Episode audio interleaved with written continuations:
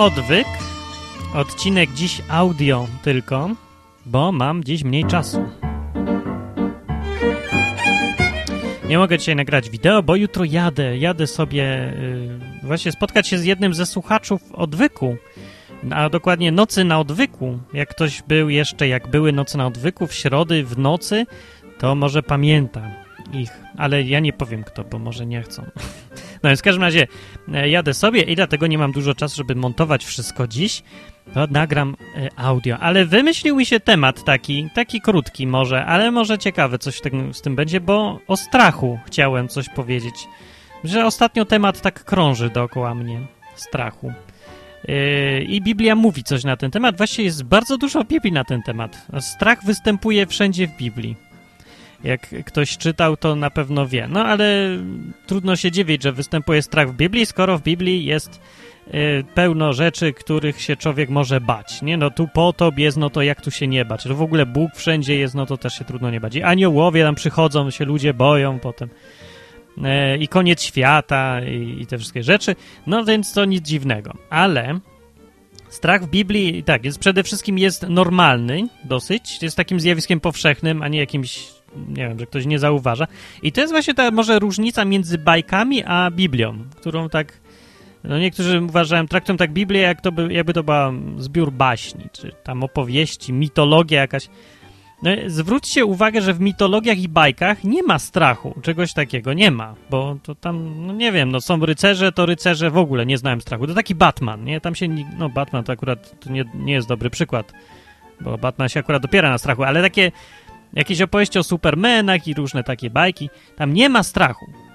Tam występują postacie, które się nie boją. Albo jak się boją, to są ci ludzie na ulicy i tam krzyczą aaa, i piszczą i tak dalej, i tu wózki z dziećmi latają przez ulicę i tam gdzie ciężarówki jeżdżą, no, to się wtedy boją, ale bohaterowie się nie boją. A bohaterowie w Biblii się boją.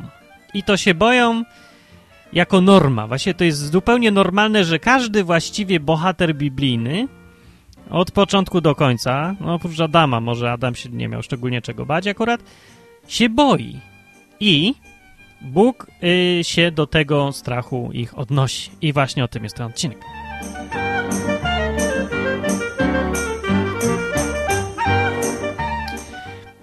Więc występowanie słów nie bój się w Biblii jest dosyć częste i występuje to prawie 200 razy.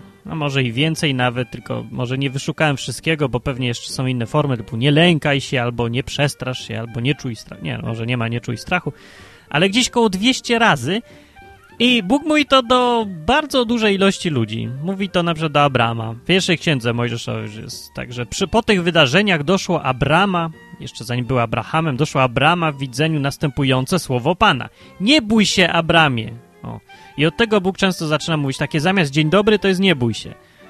Albo z kolei Hagar na przykład, jego pani, prawda, taka, którą wyrzucił, poszła się błąkać po wózkowi i do niej też Bóg mówi. W ogóle mówię, nie tylko do jakichś pozytywnych super postaci, do wszystkich, do Hagar też. To nie jest jakaś pozytywna bardzo postać, ale mówi do niej tak, że usłyszał Bóg głos chłopca i zawołał anioł Boży na Hagar z nieba. I rzekł do niej, cóż ci to Hagar, nie bój się, bo Bóg usłyszał głos chłopca tam, gdzie jest. No ona się tylko bała. Albo to samo było synem Abrahama, Icchakiem. Tej nocy ukazał mu się Pan, mówiąc, jam jest Bóg Abrahama, ojca twego, nie bój się, bom ja z tobą i będę ci błogosławił. Ja nie wiem, ten strach musiał być jakiś strasznie popularny, bo Bóg co chwilę jako pierwszą rzecz mówi nie bój się, czyli że tak by to było normalne, że ludzie się boją, że są owładnięci strachem. Strach w ogóle to jest główna rzecz w ich życiu i przychodzi i mówi pierwsza potrzeba to jest w ogóle powiedzieć mu, że nie bój się. No i to samo jest potem jeszcze wiele innych ludzi, na przykład gdy ciężko rodziła jakaś pani, kto to rodził, rzekła do niej położna nie bój się, a to akurat głupi przykład, bo to nie Bóg, no ale mówił do Jakuba, mówił jam jest Bóg ojca twego, nie bój się iść do Egiptu, bo tam uczynię cię wielkim narodem. No i dalej już jest tego pełno, na przykład do Gedeona szczególnie tutaj warto zwrócić uwagę. Gedeon żył w czasach sędziów i w czasach, kiedy Izrael był pod taką, bym powiedział, okupacją Filistynów, ale to nie była zorganizowana okupacja, tylko to były zwykłe bandy, które napadały i brały co się da i szły do domu z tym. No ale to się trudno mieszkało i Gedeon był i on był jakiś... taki strasznie musiał być strachliwy, bo jemu Bóg mówił, nie tylko mówił mu nie bój się prawie za każdym razem, kiedy do niego coś mówił, tylko mówił jeszcze, no jak on już miał oddział swój i miał iść do walki, gdzie go Bóg prowadził, taka Joanna Dark tylko, taka bardziej realistyczna, no to gość się bał. Znaczy trudno, żeby się nie bał, skoro Bóg mu zostawił 300 osób, a on miał napaść na jakieś tam tysięczne, no wielotysięczne armie, nie wiem, z kilkudziesięciu czy z kilkuset nawet. No i no trudno, żeby się nie bał z drugiej strony, no nawet jeżeli Bóg prowadzi, no to ludzie, no ja mam 300 osób i idę na spotkanie jakiejś armii, do litości. No ale więc Bóg mu wziął go do obozu, kazał mu iść, do obozu przeciwników i pokazał mu, dał mu podsłuchać, co oni tam o nim mówią i się okazało, że oni się jego boją bardziej niż on ich. No, że byli w takim strasznie zdemoralizowana ta armia była, no to on się wzmocnił i przestał się już tak bać. I to pomaga. I to są różne sposoby, które Bóg ma na strach. Na przykład pokazać, że ten, kogo ty się boisz, on się boi ciebie jeszcze bardziej. I to w ogóle to jest dobry pomysł. Na przykład, nie wiem, jak ktoś ma dziecko, czy... albo sam od razu z dzieckiem. Ja myślę, że w ogóle w życiu to jest dobry sposób, żeby opanować strach, poprzez uświadomienie sobie, że ci inni się boją jeszcze bardziej nas, nie? To tak jak na filmie znowu Batman mi się przypomniało, że jak ojciec uczył tego pana Batmana, jak jeszcze był mały, dlaczego go napadały nietoperze, tego chłopaka. No im dlaczego, no? On powiedział, bo się ciebie bały i ten chłopak się zdziwił, jak to się bały, to on się bał, panicznie nietoperzy. One się mnie boją? No tak, i dlatego cię napadam. Więc strach ogólnie rządzi naszym życiem. Strach jest ważną rzeczą. A dlaczego mi się przypomniał strach akurat teraz? Powiem jeszcze. No bo ostatnio coraz więcej tego strachu jest. Strach był głównym składnikiem życia w tej poprzedniej epoce, tam komuny i tak dalej, PRL. Strach to była taka norma. Wszyscy żyli w strachu. No nie był taki strach, że ja się ciągle mam dyskomfort w życiu, ale to było takie coś, co zawsze jest w tle. I co sprawia, że nie można być sobą do końca. To jest straszny, negatywny aspekt strachu. Strach mi się też przypomniał, bo jak kupowałem ostatnio sobie taki ten rejestrator dźwięku, to gadałem z gościem, pojechałem tam przez Allegro, kupiłem, pojechałem do niego odebrać osobiście, co z nim pogadałem, bardzo fajny gość, no fantastyczny gość jest, taki gość po studiach i sobie przedsiębiorczość robi, tam handluje sobie czy coś. No i z tej rozmowy wynika, że on się ciągle wszystkiego boi. On się boi, że nie zarejestrowane, boi się, że zarejestrowane, boi się, że przyjdą na kontrolę, że cło nałożą, że ktoś coś wykryje, że ktoś gdzieś doniesie. No i co to jest za życie? To przecież tak, no przeszkadza. No gość się nie może rozwinąć bardziej tego interesu, firmy, tego, co by chciał robić. No przecież same dobre rzeczy robi. No to czemu się boi? No, bo się boi, no mam pewnie jakieś powody, ale tak sobie przypomniałem o tym, że strach to jest coś, o czym ja zapomniałem już, że istnieje, a to jest główna rzecz, jedna z najważniejszych rzeczy, jakie ludzie mają w życiu, bardzo negatywna i gdyby udało się ten tylko strach opanować, to ja myślę, że ci ludzie byliby bardzo szczęśliwi, bo to jest coś, co czyni ludzi bardzo nieszczęśliwymi, ten ciągły strach przed różnymi rzeczami.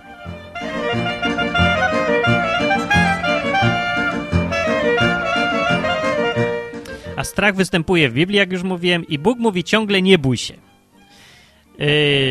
Zastanawiałem się, czy Bóg gdzieś mówi bój się do kogokolwiek i no mówi bój się właściwie w dwóch innych tylko przypadkach. Po pierwsze mówi bój się, albo że będziesz się bać, mówi wtedy, kiedy kogoś chce ukarać i jest na kogoś bardzo podnerwiony, za coś przeważnie za to, że ktoś bardzo krzywdził innych ludzi, albo robił jakieś wyjątkowo obrzydliwe rzeczy, to wtedy Bóg wpada w taki, no, może nie w szał, ale w złość. Tak to przynajmniej Biblia przedstawia, że takie emocje nim, że traci cierpliwość, nie?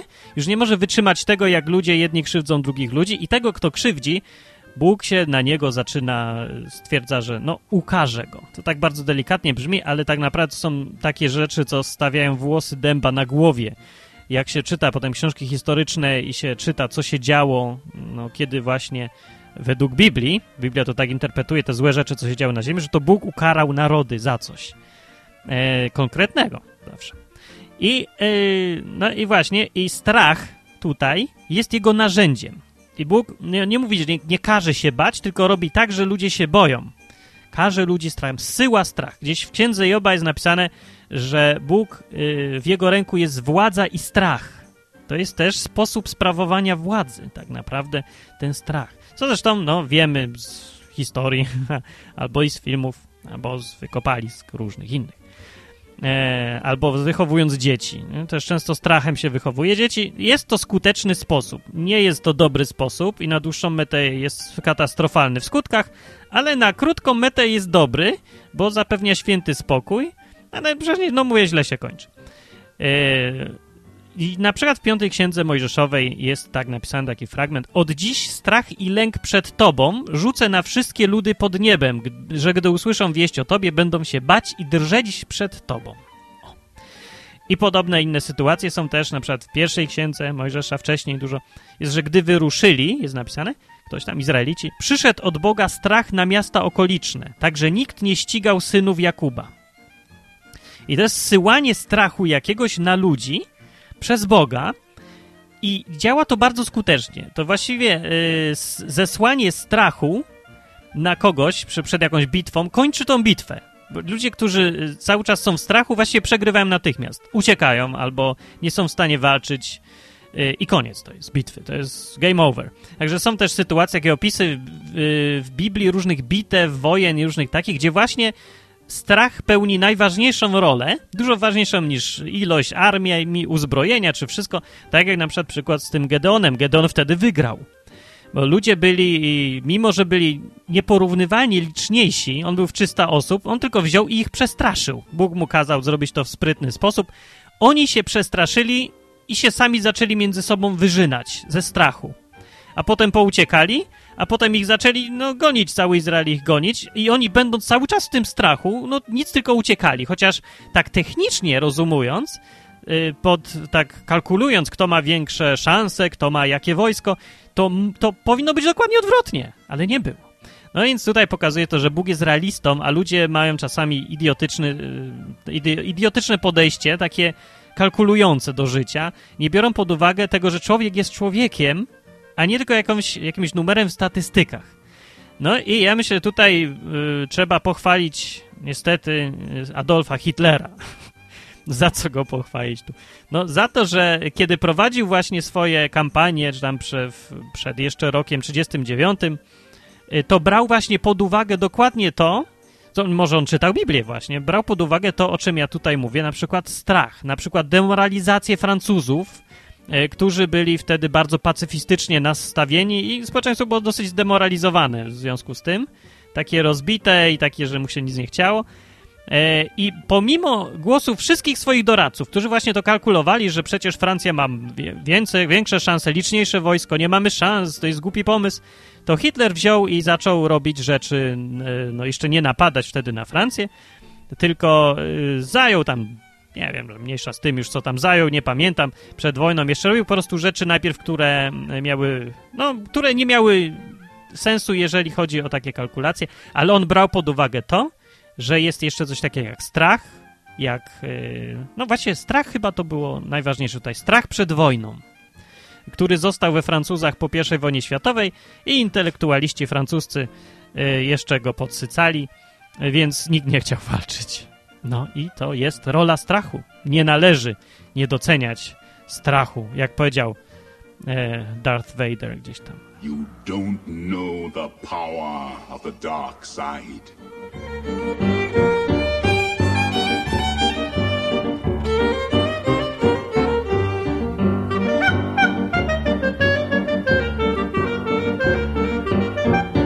No, właściwie to tak powiedział jeszcze. Don't underestimate the force. Don't underestimate the fear. No, i to jest rola strachu, ta oprócz... właśnie, Bóg mówi przede wszystkim nie bój się do normalnych ludzi, których lubi, a jak komuś chce zrobić kuku, to robi tak, żeby się on bał. Więc strach jest ewidentnie czymś negatywnym. Zdecydowanie, mimo że są jakieś tam plusy tego strachu. Na przykład są dwa przypadki gdzieś w Nowym Testamencie, które widziałem i przychodzą mi teraz do głowy, kiedy strach spowodował jakieś dobre konsekwencje. Na przykład jeden przypadek jest, kiedy łazili sobie za czasów Jezusa po Izraelu tacy egzorcyści, tacy wędrowycze chodzili i wędrowycze wyrzucali demony z ludzi wędrowni i oni tak raz chcieli wyrzucić w imieniu tego Jezusa te demony z kogoś i taka opowieść jest w Biblii właśnie, że no wzięli, wyrzucali, zabrali się do tego wyrzucania, tak mówili tam do tego demona, a on mówi, no, że Jezusa znam, a nie, przepraszam, coś mi się popierniczyło troszeczkę, bo to było jeszcze tuż po czasach Jezusa i to chodziło o apostoła Pawła, który chodził, wyrzucał demony w imieniu Jezusa i to on był z tego znany gdzieś tam, więc tak. I byli synowie jakiegoś gościa, co stwierdzili, że ten sam biznes zrobią i robili tak, że mówili, że w imieniu Jezusa, którego głosi Paweł, cię wyrzucam, demonie, tak powiedzieli. A ten demon mówi, no, Jezusa znam i ja wiem, kto to jest Paweł, ale co wyście są za jedni? Po czym wziął i się rzucił na nich wszystkich i pobił ich ten facet, którym był demon, także wzięli tacy poranieni, ledwo wrócili do domu i wtedy wszyscy, którzy usłyszeli o tym, się bali. Bali się i chwalili Boga i przychodzili do Boga. No to jest taki właśnie efekt strachu w tą stronę, który jeszcze gdzieś tam właśnie występuje, ale rzadko jest. Jeszcze drugi taki pozytywny efekt był, kiedy był znowu apostoł Piotr chyba, to był akurat, też na początku tych rzeczy, wszystkich kiedyś tam działo, no to zaraz po tym zesłaniu Ducha Świętego był taki incydent, jak przyszedł jeden facet, miał sprzedał majątek i zostawił. Przyniósł apostołom i zostawił. I do niego mówi Piotr, że za ile ty sprzedałeś ten? A on mówi, no za tyle, co tu dałem. A mówi, że nie, sprzedałeś za więcej, część sobie zostawiłeś. Myślisz, po co okłamałeś Ducha Świętego? Po co okłamałeś? I wziął goś, umarł. Nie wiem, czy ze strachu, czy coś, ale strach ogarnął tych wszystkich dookoła i się zaczęli bać. I to miało znowu pozytywne różne konsekwencje. Może mówię, zbliżali się bardziej do Boga, bali się tego Boga i w związku z tym byli no, lepszymi ludźmi, nie? Czyli mówię, na dłuższą metę to taki strach by był trochę paraliżujący i by się nie dało za bardzo być sobą, ale w tym wypadku pomógł i był pozytywny. Ale nie polecałbym tego strachu, bo to są jednak wyjątkowe sytuacje. W zdecydowanej większości przypadków Biblia mówi, żebyś się nie bać, nie bój się. I jedyny motyw jeszcze, gdzie jest powiedziane, żeby się bać, to jest jedyne miejsce Biblii, gdzie Biblia mówi wprost bój się.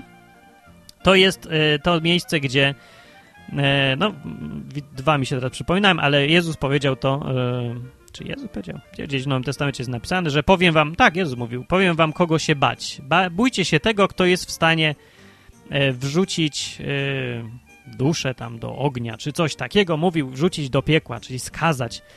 I tutaj niektórzy ludzie uważają, że jemu chodzi o szatana, że bo jak do piekła wrzucić, to szatan, nie? No właśnie, że nie, bo nigdzie w Biblii nie ma mowy o tym, żeby Biblia gdziekolwiek zachęcała do tego, żeby się bać szatana. Wręcz przeciwnie. Jest napisane, żeby się ich nie bać. Żeby nie robić błędu, żeby nie doceniać tych różnych sił, prawda, różnych tam duchowych, ale żeby się nie bać. Bać się tylko Boga należy. I Biblia mówi, żeby się bać Boga. Też jest w innych miejscach, żeby Boga się bać, no takie mieć respekt przed Nim, w tym sensie, nie jakoś panicznie, nie, że uciekać przed Nim, tylko mieć taki respekt, taki lęk, taki strach, że On jest w stanie zrobić ci naprawdę źle, jeżeli będzie chciał i żeby sobie z tego zdawać sprawę. O taki strach chodzi. To rzeczywiście do tego tylko strachu Biblia zachęca. Przed każdym innym zniechęca. Mówi, nie bój się. Cały czas 200 razy Biblii.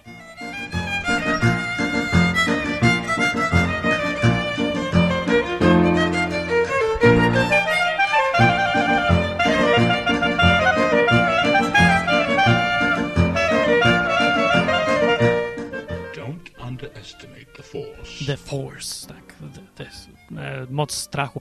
A w Gwiezdnych Wojnach swoją drogą, wiem, że dużo chrześcijan ma podejście takie do Gwiezdnych Wojen jak do Harry'ego Pottera i to wynika po części z jakiejś obsesji, z paranoi, nie wiem, z czego innego, no ale że widzą w Gwiezdnych Wojnach jakieś przesłanie New Age i różne takie.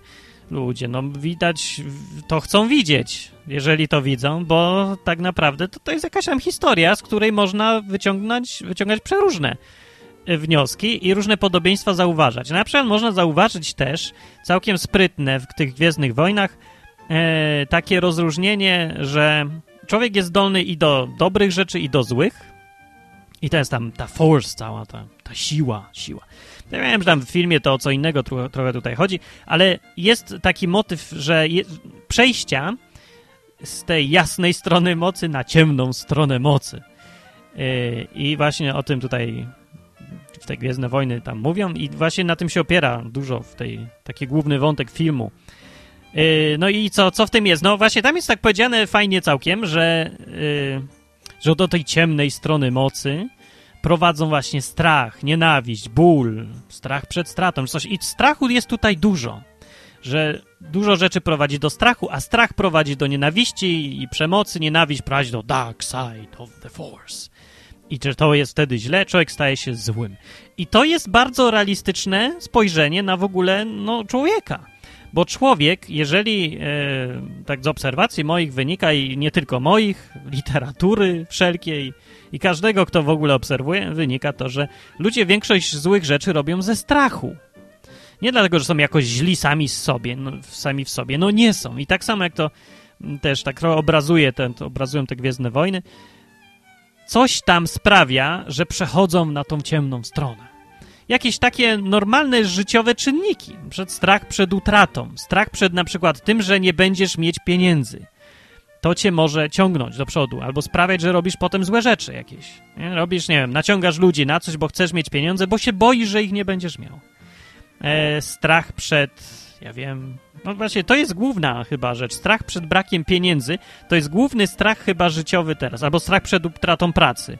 Też jakiś taki irracjonalny w ogóle, no bo ludzie to czasami podchodzą do pracy tak jakby istniała jedna, jedyna praca na świecie i w całym wszechświecie nie było więcej pracy. Jak stracę pracę, to co? To koniec świata już jest w ogóle dla mnie. To umieram, to już mnie robaki przeżrą, to nie wiem, co się stanie. Ręka mi odpadnie i noga i będę chory do końca życia, bo stracę pracę. No takie trochę podejście jest irracjonalne, ale strach nie jest racjonalny. Strach właśnie nie analizuje się ilościowo jakoś, także ty masz tyle strachu, ja mam tyle strachu. Jego się w ogóle nie analizuje. To jest właśnie część bycia człowiekiem, którą trzeba zawsze brać pod uwagę, jak się o ludziach myśli, bo się analizuje coś. Większą ilość ludzi też, grupy, społeczeństwo, politykę. Też trzeba brać zawsze strach pod uwagę. No więc ludzie się boją tego, że nie będą mieć pieniędzy, że nie utrzymają rodziny, że zachorują.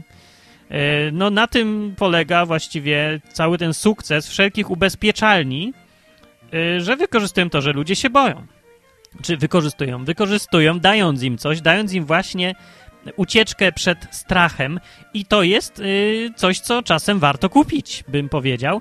Tak naprawdę ludzie czasem nie mogą zrozumieć, jaki sens jest ubezpieczać się, bo to taka loteria jest, w której zawsze przegrasz właściwie. No właśnie nie biorą tutaj pod uwagę tego czynnika strachu, że ty płacąc ubezpieczalni za coś, kupujesz sobie coś, kupujesz sobie brak strachu. I za brak strachu czasem warto sporo zapłacić, skoro ludzie płacą za to, to widocznie jest to tyle dla nich warte. Dlatego ubezpieczają się przed powodzią, po to, żeby nie bać się powodzi. Więc człowiek ubezpieczony, co ma ubezpieczoną tam domek, ma ubezpieczony przed powodzią, żyje bez strachu i za to warto mu, myślę, rzeczywiście zapłacić. Chociaż niektórzy są bardziej odporni na strach, wtedy niech nie płacą i tym lepiej.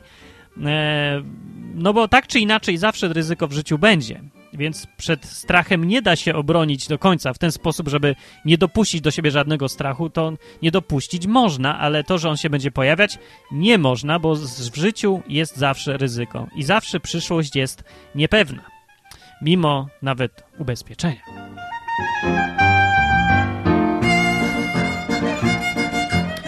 No i Bóg wszyscy oczywiście zdaje sobie z tego sprawę, jak ważnym czynnikiem w życiu człowieka jest strach, bo ciągle mówi nie bój się, czyli zupełnie inaczej niż w Królewnie Śnieżce, gdzie tam w ogóle strach nie występuje, ani w żadnych innych mitologiach. Herkules się nigdy nie bał. W ogóle jak się czyta różne takie podróżnicze książki, czy różne takie filmy, czy coś, no to tam bohaterowie się nie boją w ogóle. Nie boją się, bo to są bohaterowie. Bo są tacy, co nigdy nie znałem strachu. Chodzą tacy. Taki wzór. W realnym życiu nie ma czegoś takiego. Każdy się boi. Każdy bohater biblijny, który miał stać przed większym zadaniem, się bał. Bóg przychodził do niego i mówił, nie bój się. Pocieszał. Mówił, nie bój się. Bo to, bo tamto. No. I to działało przeważnie. Czasem działa, czasem nie. No. Więc tak samo warto może wziąć naukę do siebie z tego, z tych różnych opowieści biblijnych i no, albo wczuć się przynajmniej w te postacie, co tam są, bo tak samo jak my się boimy, tak samo oni się bali. Oni się bali przed bitwą na przykład. To jest inny strach niż jak my się boimy przed rozmową o pracę, albo przed utratą pracy się boimy, albo przed niepowodzeniem. Strasznie się boimy niepowodzenia też. Pieniądze i że nam się nie uda. Tego się boimy. I nie robimy przez to czegoś. No więc wczujmy się w te postacie biblijne, w tych ludzi, którzy kiedyś żyli też, tak jak my dziś. I mieli też problemy. No i jakoś sobie z nich wyszli. Warto sobie poczytać, zobaczyć jak wyszli. Przeważnie przy pomocy Boga. I ten Bóg, który był wtedy, jest tak samo i teraz i jest tak samo dostępny. Więc Bóg czasem pisze też w Biblii. Biblia jest długa i dużo fajnych rad ma. Mówi, jak walczyć z tym strachem, jak się jemu nie dać i nie poddać. Takie tutaj znalazłem 3 rady.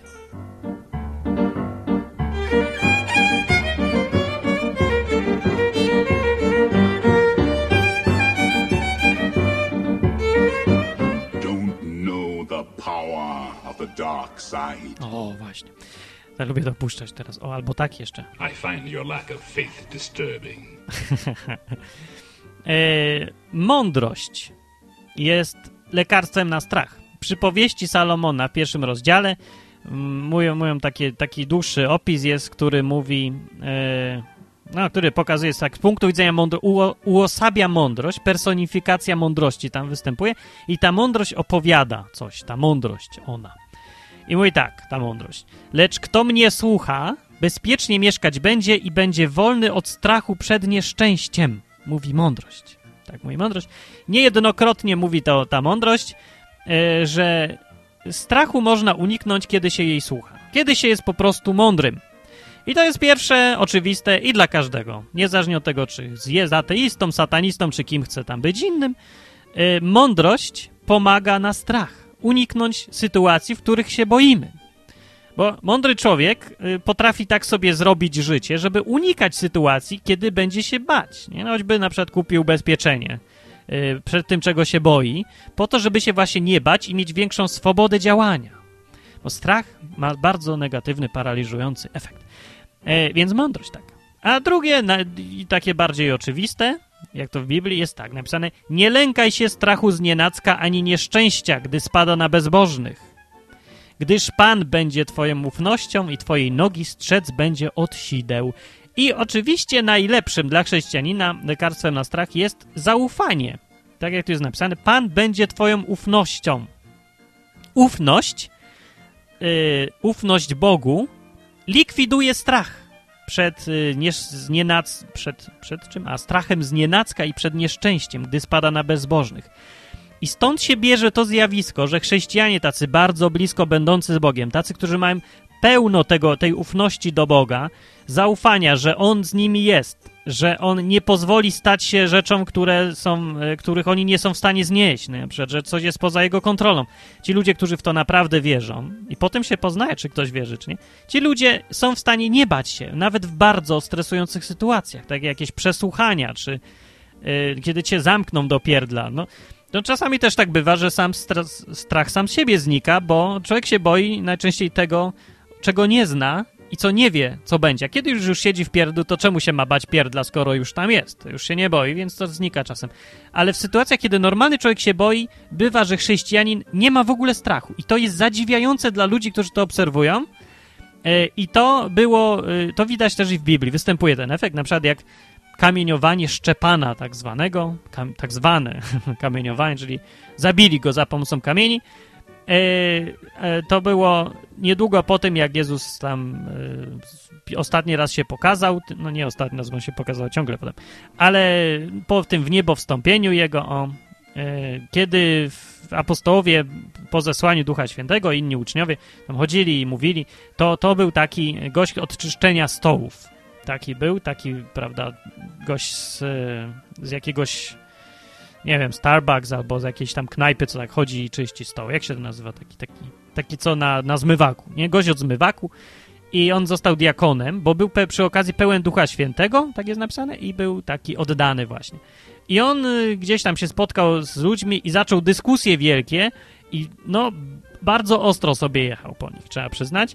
I tak ich wkurzył, że go w końcu zabili za to, ale ten moment, jak go zabijali, nie było w ogóle strachu po nim widać. On tylko mówił, że pomodlił się na koniec, powiedział, że widzi niebiosa otwarte, oni czym ich już wkurzył całkiem i zobaczył, że powiedział, że widzi Jezusa tam jeszcze w niebie. No to ich bardzo zdenerwowało i go usunęli, prawda? No ale ten moment usuwania, on się modlił jeszcze, żeby Bóg im to nie poczytał za grzech, czy jakoś tak się o nich jeszcze modlił. No i ten efekt właśnie było widać, że no nie wiem, że to jest jakiś daleko posunięty fanatyzm. No ja myślę, że nie do końca, bo ten gość mówił bardzo trzeźwo i logicznie, kiedy z nimi dyskutował. To nie wyglądał na fanatyka. I no po jego słowach też nie było czuć tego fanatyzmu. Poza tym, no został jednak wybrany na dosyć odpowiedzialne stanowisko, bo tam oprócz tego zmywaka to polegało na tym, że przydzielał jedzenie wdowom, sierotom, takim był. No, zajmował się majątkiem. Nikt fanatyka do takich rzeczy nie wybiera. Tym bardziej, że było z kogo wybierać. Musiał być gość taki, no, bardzo blisko żyjący Boga jednak. I to doprowadziło do tego, że się nie bał. Nawet kiedy już umierał, się nie bał. Nie bał się w ogóle z nimi mówić. No dzisiaj się strasznie trudno wyciągnąć kogoś na jakąś głupią manifestację przeciwko podatkom, kiedy tak naprawdę nic im nie grozi. Nic, kompletnie. Policja w ogóle broni jeszcze porządku, żeby nic im się nie stało. A ludzie się dalej boją. Boją się wyjść. Tymczasem gość wyszedł w sytuacji, kiedy groziła mu cały czas śmierć, bo to było po tym, jak ukrzyżowali Jezusa, nie? Ci sami ludzie. I do tych samych ludzi zaczął opowiadać, nie bojąc się im mówić prosto w twarz prawdy, bardzo dla nich przykrej prawdy. Także mówię, w ogóle niedyplomatycznie, ale bardzo logicznie, także zgrzytali zębami tam, ale nie mieli co odpowiedzieć za bardzo. No. I w końcu, jak brakuje argumentów, to często człowiek się ucieka do przemocy, no więc się uciekli do tej przemocy i dalej gość się przez cały ten czas nie bał. Wiedział, że ma rację i wiedział, że Bóg jest z nim. Więc ta świadomość, że Bóg jest z tobą i kiedy mu naprawdę ufasz, wiesz, że to jest Bóg realny, a nie taki kościelny, co sobie tylko jest na papierze albo w piosenkach występuje, ale w życiu ci nic nie zrobi, nie interweniuje. Więc jeżeli wierzysz, że to nie jest taki Bóg, tylko Bóg, który interweniuje właśnie w życiu, wtedy się człowiek nie boi. Tak to było w Nowym Testamencie, tak było i w Starym Testamencie. Chociaż mniej, w Nowym to było zdecydowanie bardziej, bo tu to musiał dojść, doszedł jeszcze ten czynnik nadprzyrodzony trochę. Ten Duch Święty, który wyeliminował strach ponad taką ludzką zdolność panowania nad strachem. To takie coś też widać w Nowym Testamencie. No, ale tacy ludzie się nie bali wtedy i dzisiaj też są tacy ludzie. No, można poczytać o tym, na przykład, jakie rzeczy znoszą chrześcijanie w Chinach.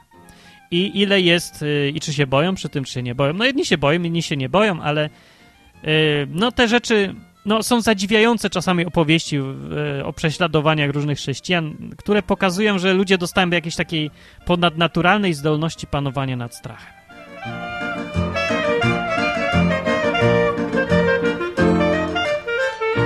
I jest jeszcze taki trzeci fragment, który mówi tak trochę malowniczo, czy... Nie wiem, jak to nazwać. No, przeczytam po prostu. Pierwszy list Jana jest napisany tak. W miłości nie ma bojaźni, albo strachu. Wszak doskonała miłość usuwa strach. Gdyż strach drży przed karą, kto się więc boi, nie jest doskonały w miłości. No i to jest jakieś dziwne powiązanie miłości ze strachem, to chyba jakoś specyficznie rozumianej.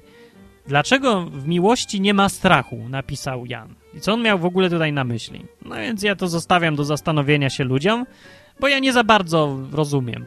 Ale tak wyczuwam trochę to rozumienie, bo jestem w stanie się wczuć w sytuację, kiedy bardzo kogoś kocham, nie wiem, jeżeli ktoś potrafi wzbudzić sobie miłość do kiboli, którzy idą bandą na ulicy i śpiewają Legia, Legia i ma tyle w sobie miłości do nich, to zagłuszy rzeczywiście strach. On się ich nie będzie bać. Jest coś takiego, takie zjawisko, ja też obserwowałem to coś ale rzadko rzeczywiście można coś takiego zaobserwować. Ja tak nie potrafię, ja za bardzo się jednak boję takich kiboli, takich sytuacji. Może za mało mam tej miłości, rzeczywiście nie jestem doskonały w miłości, jak tu piszą, bo pewnie bym się nie bał, bo bym się nie bał też i ludzi.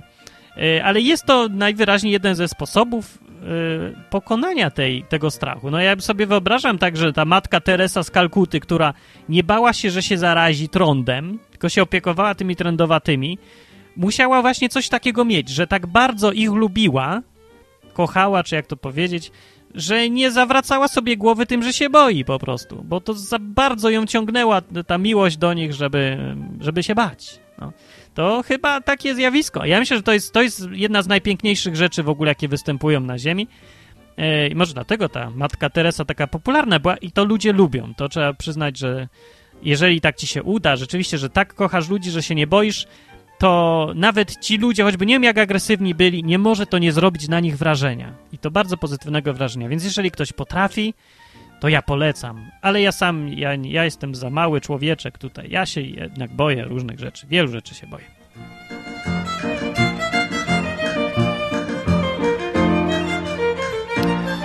Tak jak mówiłem na początku i cały czas powtarzam, lęk jest negatywny. I Bóg mówi, żeby się nie bać, nie bez powodu.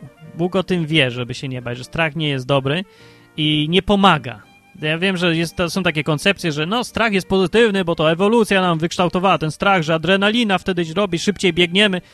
No dobrze, ale no nie wiem, czy fakt, że szybciej biegniemy pod wpływem adrenaliny jest aż tak pozytywnym, żeby zagłuszyć wszystkie negatywne cechy tego strachu. Na przykład taki, że jesteś sparaliżowany i nie możesz się ruszyć, bo się boisz. To też występuje strach. To, że nie wiesz, co mówić, że nie myślisz trzeźwo i nie możesz się wyrwać z tej sytuacji jakiejś niebezpiecznej, bo nie jesteś w stanie trzeźwo myśleć. No to nie jest pozytywne, to jest koszmarnie negatywne. No ja bym wolał mieć umiejętność trzeźwego myślenia i spokojnego bicia serca w niebezpiecznej sytuacji niż umiejętność szybkiego biegania, bo bieganie mi się nie zawsze raczej przyda, a trzeźwe myślenie prawie zawsze. No. Więc strach jest negatywny. Bóg mówi, nie bój się, nie bez powodu. Jak z tym jeszcze można walczyć tak samemu już? Ja myślę, że dobrym sposobem jest tak to porównam. Jeżeli ktoś się boi, że pod łóżkiem ma potwora, to najlepszym sposobem jest zobaczyć, co jest pod łóżkiem. Nie? Wziąć latarkę, popatrzeć pod łóżko. Jeżeli zobaczysz potwora, to się przestaniesz bać, że jest pod łóżkiem, tylko się zaczniesz bać tego potwora, ale to już będzie dużo lepszy. Strach sensowniejszy, bo już wiesz, co to jest, wiesz, jak go pokonać, wiesz, w którą stronę uciekać. Dużo więcej wiesz i mniej się boisz. Albo go tam nie będzie i w ogóle się przestaniesz bać wszystkiego. No. I to można przenieść do wszystkiego w życiu. Na przykład jazda, przeżywam taki strach przed jazdem po ulicy w mieście. Albo dużo ludzi ma strach przed skrętem w lewo. Częsty chyba. Ja nie wiem, jak częsty jest, ale no ja też mam. To jest trudne. Skręcać w lewo, to muszę wszystkich przepuszczać. Stoję na środku skrzyżowania. Nie zmieszczę się, a co jak światło mi zgaśnie na czerwone. I ludzie się boją. A ja miałem strach przed jazdem na rowerze po mieście, co jest bardzo uzasadnione. Zresztą to nie jest irracjonalny całkiem strach. On ma jakieś uzasadnienie, ale nieważne jest to, bo tak naprawdę w przypadku strachu nie ma to znaczenia, czy to jest uzasadniony strach, czy nie, bo efekt jest ten sam. Są te negatywne skutki strachu. Więc niezależnie od tego, czy słusznie się boję jeździć po mieście na rowerze, czy niesłusznie, to niebezpieczeństwo jakieś tam jest to samo i jeżeli się nie będę bać, to będę jeździć lepiej. No, będę jeździć lepiej,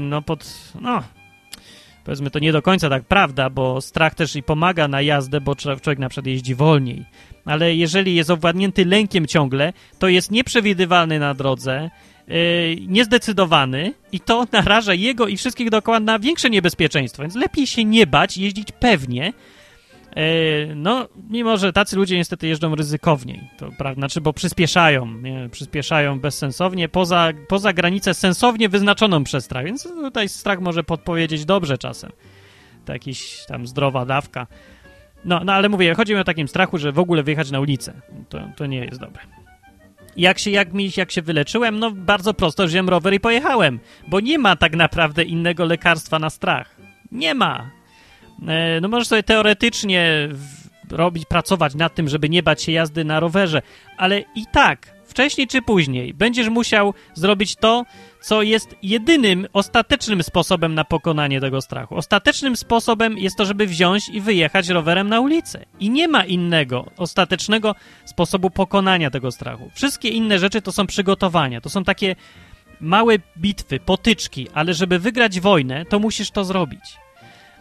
To samo ludzie mają lęk przed tym, że im się przedsięwzięcie nie uda, że jakiś projekt mają, jakiś pomysł i nie uda mi się, nie zakładają firmy, bo się boją, że się znowu nie uda, że kontrola przyjdzie, że podatek zapłacą, że nikt nie kupi.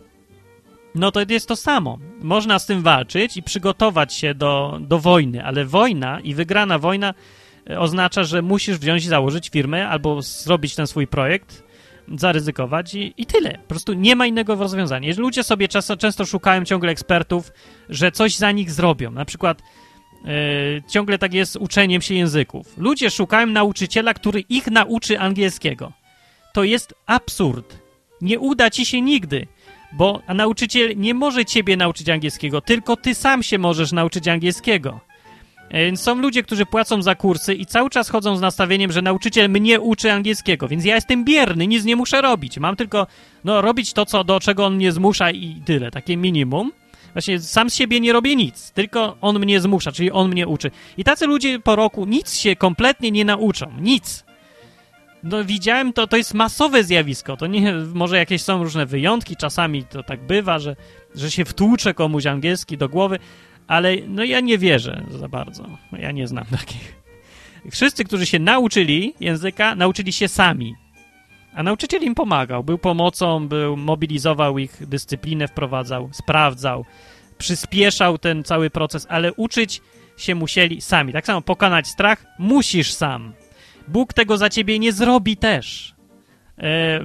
Ludzie też, chrześcijanie, często traktują Boga jako kogoś, kto ma za ciebie zrobić to, co ty zrobić musisz i tak.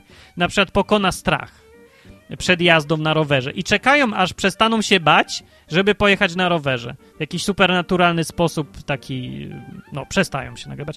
I czasami się tak rzeczywiście zdarza, ale to jest naprawdę wyjątek i dla takich beznadziejnych przypadków, ja myślę, Bóg rezerwuje takie ponadnaturalne pomoce, że likwiduje strach, tak nie wiadomo dlaczego nagle człowiek się nie boi, przestał się bać, to bywa rzeczywiście, ale w większości przypadków, w takim normalnym życiu, dla zwykłych problemów życiowych, to rozwiązanie jest po prostu takie, że Bóg ci da siłę po to, żebyś ty sam coś pokonał, bo On nie od tego jest, żeby za ciebie żyć twoim życiem, On jest po to, że po co on jest? On w ogóle nie jest po to, żeby, nie wiem, coś dla ciebie robić, tylko on po prostu jest.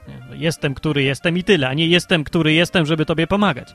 Ale Bóg chce pomagać nam i chce nam dawać, ale mówię, nie o to chodzi. To jest postępowanie głupiego rodzica, że rodzice wszystko robią za dzieci. Który rodzic jest mądrzejszy? Taki, który rozwiązuje zadanie domowe za swoje dziecko? Czy taki, który jest mu tam do pomocy, dopinguje, ale upewnia się, że to dziecko samo rozwiąże to zadanie. Który? To wiecie, który. I Bóg jest tym mądrym rodzicem właśnie,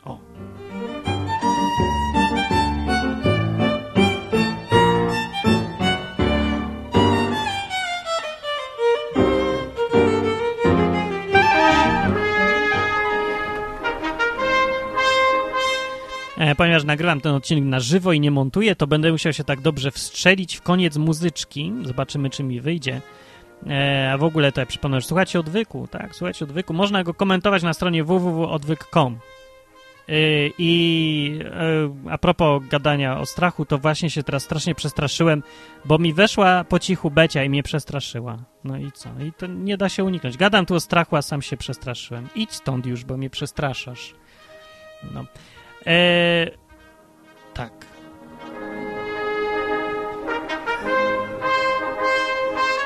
Jak byłem młody, taki mały jeszcze, to zrobiłem sobie takie przedsięwzięcie, wymyśliłem. Zresztą oczywiście się bałem wielu rzeczy. Ja w ogóle się boję ogólnie więcej chyba. Nie wiem, może tak przeciętnie. Nie, ja się boję całkiem przeciętnie, albo więcej nawet niż przeciętna. Ale ja się różnię tym od takiej przeciętnej krajowej, że ja właśnie się konfrontuję ciągle z tymi strachami, po to, żeby się nie bać. Więc jak ktoś uważa, że jestem strasznie odważny, właśnie dziś mi ktoś tak napisał, że jestem jakiś odważny, muszę być, bo chcę jechać motorowerem po Polsce, po drogach.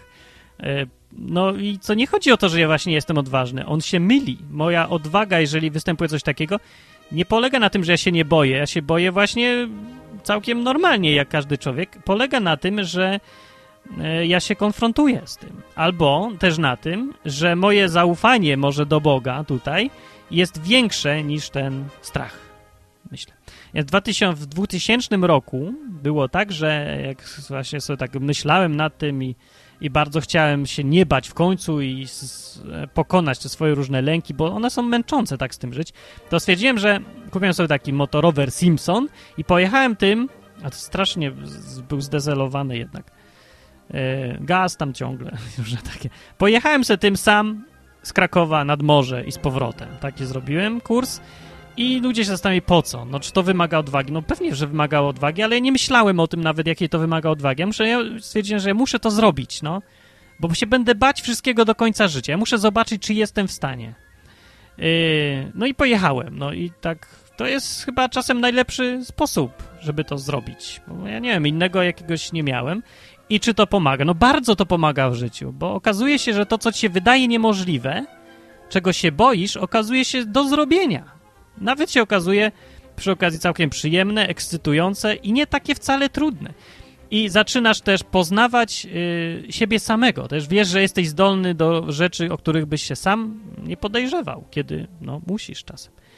I ta zdolność zmuszania się do robienia rzeczy, których się boimy, no, zanika w społeczeństwie i to jest bardzo, bardzo źle. Ta zdolność jest bardzo potrzebna nam do tego, żeby no, móc w ogóle żyć, żeby stawać się lepszymi ludźmi, żeby poznawać siebie. A jeżeli chodzi o chrześcijan, to mają tutaj bardzo ułatwione zadanie. Tak jak dzisiaj mówiłem, w Biblii jest o strachu pełno i ciągle Bóg mówi nie bój się. I Bóg ciągle postępuje tak, żebyśmy się nie bali. No, źle to mówię. Bóg chce, żebyśmy się nie bali, ale stawia nas w sytuacjach, w których będziemy się bać, w których będziemy musieli konfrontować się z tym, czego się boimy. Więc jeżeli do kogoś Bóg mówi idź, zrób coś, to jest to podejrzane dla mnie, jeżeli to, co kazał, nie sprawia, że się boisz. To ja mam tutaj podejrzenie, czy to na pewno był Bóg, a nie coś sobie sam chciałeś. Inaczej mówiąc, jeżeli Bóg mówi jedź na Karaiby na tydzień, to ja mam podejrzenia, czy to jest Bóg, bo ja bym się nie bał jechać na Karaiby. Ale jak Bóg mówi jedź do Ruskich na przykład na miesiąc i nic więcej, mówi, bez załatwienia sobie tam czegoś tam, no to już jest, ja myślę, o to bardziej podobne do Boga. Dlaczego? No bo ja wiem już, jaki Bóg jest z Biblii, z doświadczenia, że Bóg właśnie o to jemu chodzi, żebyśmy nie bali się, a sposobem na pokonywanie strachu jest robienie tego, czego się boimy. O któryś tam już raz powtarzam to. No tak, Bóg postępował z innymi, z Biblii, to czemu nie miałby tak postępować z nami, myślę.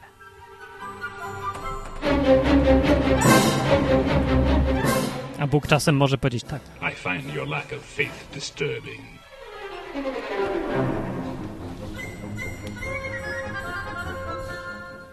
As you wish. No. I tyle właściwie. I muszę czekać, aż się muzyczka skończy, bo taki jest minus nagrywania odwyku na żywo. Więc ja sobie teraz jadę znowu gdzieś na 5 dni. A co jeszcze chciałem opowiedzieć o strachu? Strach przed niepowodzeniem. Tak, to jest strach przed pieniędzmi, strach przed niepowodzeniem. Ja myślę, że warto na to zwrócić uwagę. I zrobić, co się tylko da, żeby przestać się bać, bo on naprawdę nie pomaga, ten strach. Ja nie znam nikogo, komu strach jakoś szczególnie pomógł. Strach może być dobrą obroną przed zrobieniem czegoś głupiego, no ale to jest naprawdę rozwiązanie dla ludzi, którzy są na jakimś poziomie takiego strasznego prymitywizmu. Jeżeli najmądrzejsze, co może cię w życiu kierować, to jest twój strach, to znaczy, że nie jesteś zbyt mądry jednak. I może warto poszukać lepszych rozwiązań. Będziemy się kierować w życiu tym, co mądre. Tak jak tu Biblia mówi, że ta mądrość ma nas uczyć, a nie nas strach. Strach nie powinien nam podpowiadać. Tak jak mówi tu mądrość w przypowieściach Salmona, lecz kto mnie słucha, bezpiecznie mieszkać będzie i będzie wolny od strachu przed nieszczęściem. Więc ja mam takie zalecenie na koniec dla wszystkich. Słuchajcie mądrości, która was uchroni przed strachem, a nie strachu, który was uchronić ma przed niebezpieczeństwem. Piszcie komentarze na www.odwyk.com. Dobranoc.